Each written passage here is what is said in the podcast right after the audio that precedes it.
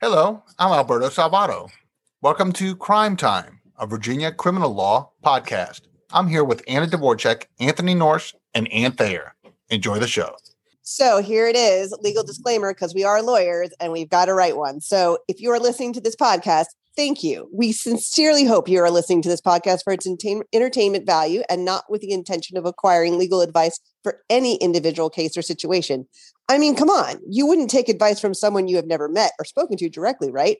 If you were bleeding profusely, you wouldn't listen to a podcast in hopes of a bandage somehow materializing over the internet and onto your 3D printer. Seeking actual legal advice can be just as important as a tourniquet. The hosts of this podcast are in no way intending to create an attorney client relationship with any listener. Sorry, we are sure you all are great people, but we cannot stress enough how little we know of you and your case. And rather than risk an awkward moment, let us just remember we have never met.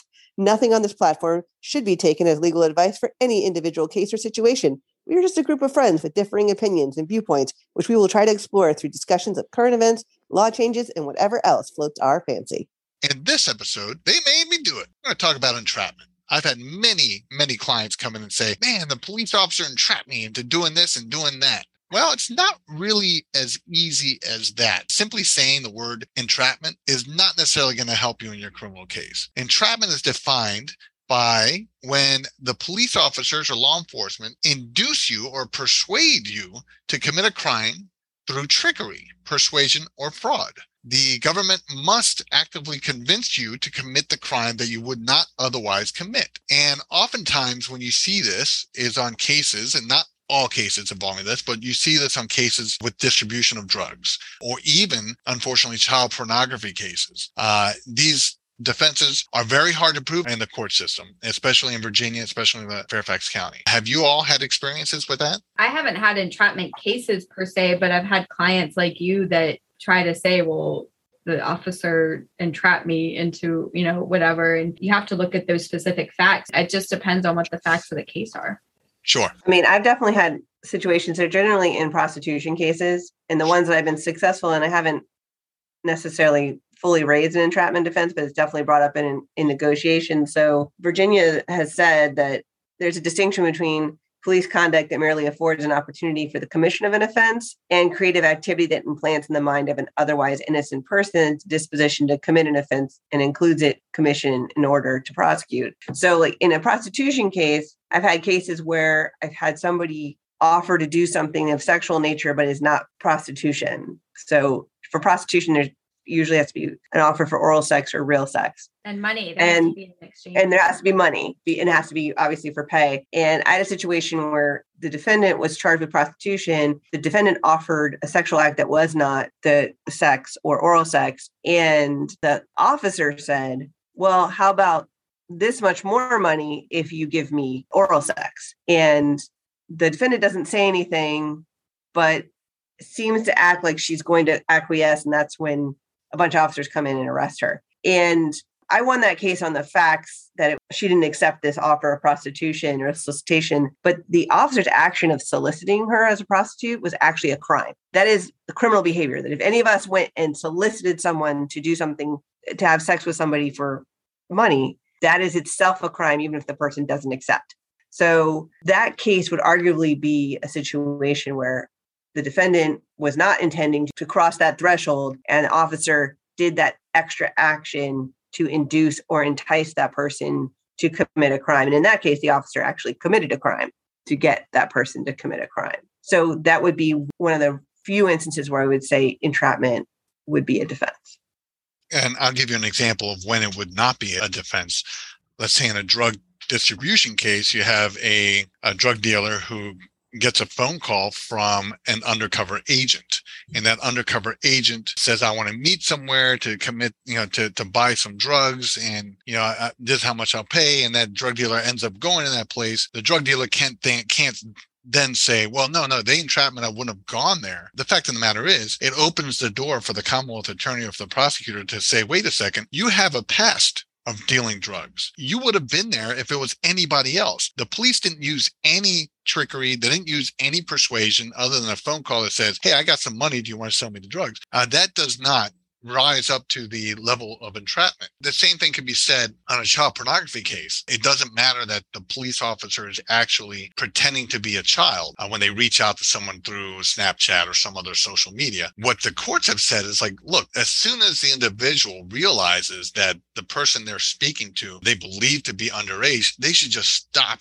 the communication. They should just stop trying to reach out. Now I could see maybe a case where the police officers then use a different number and try to reach out to that person insisting and then you know saying look i'm actually 17 i'm not really you know this and that and they keep insisting insisting insisting and the guy stops communication but then they change the, the number again and they go after him. Maybe you have a chance but i still think it's going to be pretty hard to prove entrapment in that case because of the underlying crime that we're dealing with. At the end of the day, you know, no matter how much you persuaded to do it, I think you should, you know, just keep shutting off that line of communication. Yeah, I mean, And I think oftentimes, go ahead.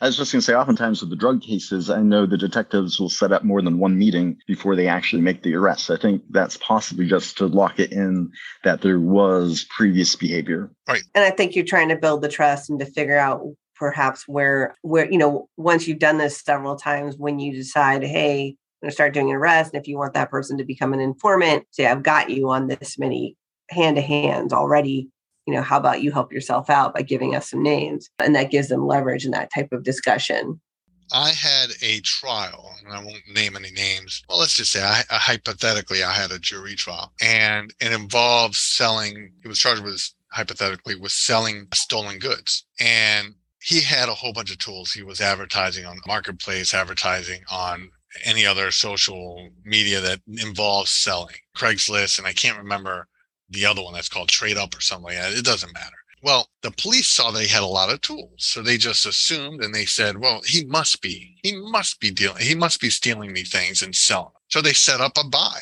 They reached out to him by text and they said, let's meet over at a shopping mall. And this undercover agent was trying to sell him more tools and said, Look, I have a whole bunch of tools here. I work at Home Depot and they fell off the truck, basically. Well, this person got caught, says, No, no, no, no, absolutely not. I don't want any trouble. And he's trying to leave. I have no issue. I have no desire to do any of this. He literally was trying to leave. Well, this police officer, this agent starts saying, Well, look, my I have a, a, family, my child is sick, my mother is dying. I need, I really need this money. And again, I don't want anything to do. That's this is what the defendant says. I don't want anything to do with this. He's trying to leave, trying to leave, trying to leave. Well, in the audio that was recorded, it was no less than 10 to 15 times where this undercover agent was trying to convince him to do it. And finally he acquiesced.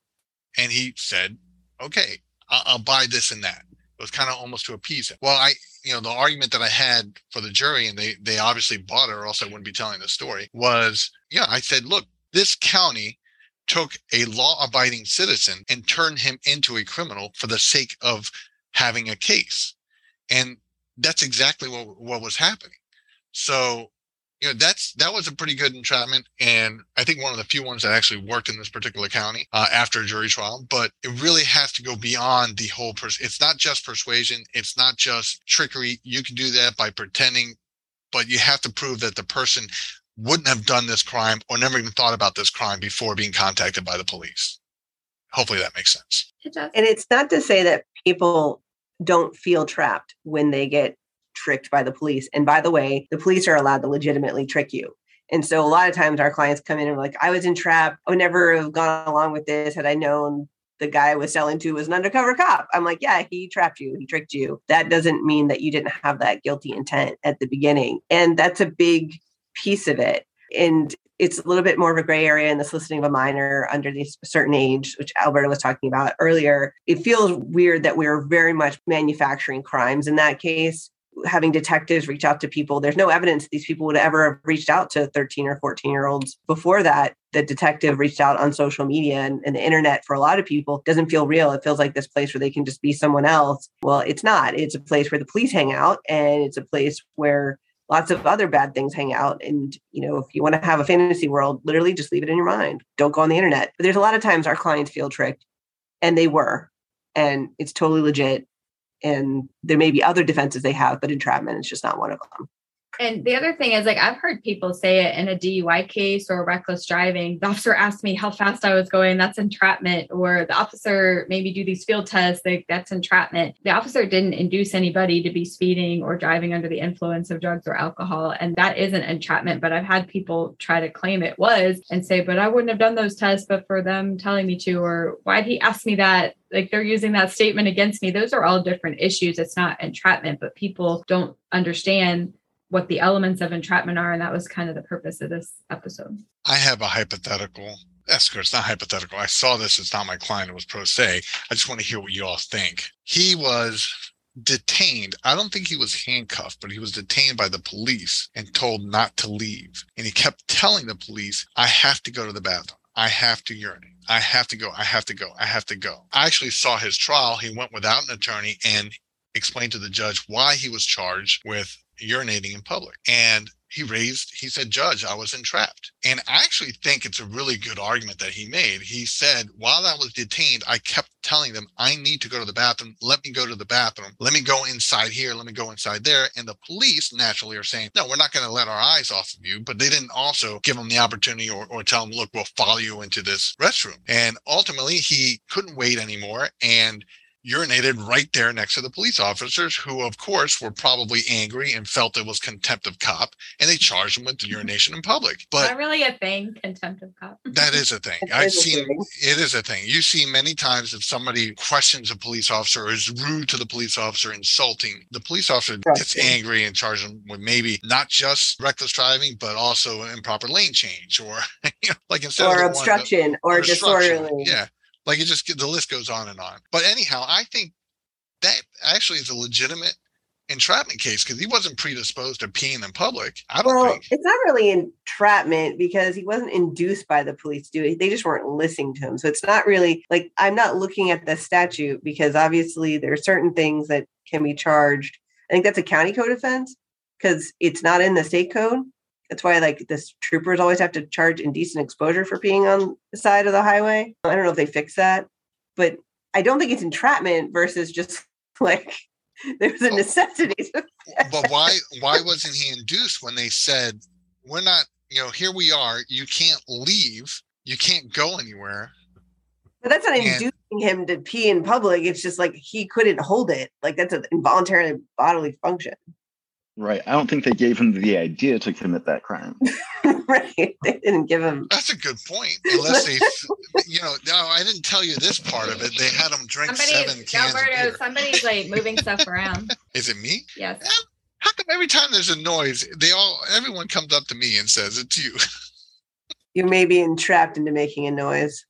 all right well that's a terrible that's a terrible example then because now you guys are right But that goes into like the police weren't listening. Like you feel like it's something the police did to cause you to be charged with something. Doesn't make it entrap. And I Yeah, think it was an important conversation. I thought it was a very helpful example. but i think they were they induced him i guess the crime you're right the crime is it's your they're, they're not inducing. it's not trickery for sure it's not persuasion for sure They didn't want him to pee there. They didn't believe he had to pee.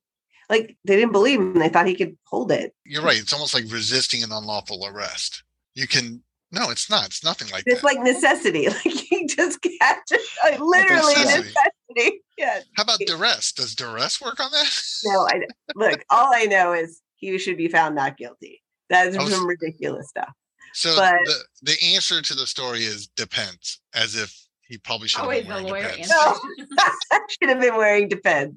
All right. Well, any last words, people? Uh, no, nothing uh, on that. Entrapment is very hard to to defend. We've already covered that. It's a really difficult defense. I was able to do it without putting my client on the stand, which I think is pretty difficult for an entrapment case. And always be careful if you do raise that, then it opens the door for the Commonwealth of the prosecutors to to really look at your record and possibly enter that as evidence against you, even though normally it is not. You know, it's propensities. If you've been a drug dealer before, then I think they can make that comment and they can introduce it to the jury. Thank you very much. Thank you very much. Thanks for joining us on Crime Time. Please join us again for our next episode. If you enjoy our podcast, Crime Time with Virginia defense attorneys. Be sure to share our podcast with someone that you know. You can find our podcast on most of the major platforms like Spotify, Google, and Apple, as well as some of the smaller podcast platforms. We also post on Facebook, Instagram, Twitter, and LinkedIn, so you can find our episodes there every week on Tuesday at 9 a.m. If you want to leave us a review or a comment and tell us what topics you'd like to hear about, we always welcome feedback and we're always looking for new ideas and guests to bring onto our show. We hope you keep listening and thanks for being a supporter of our podcast.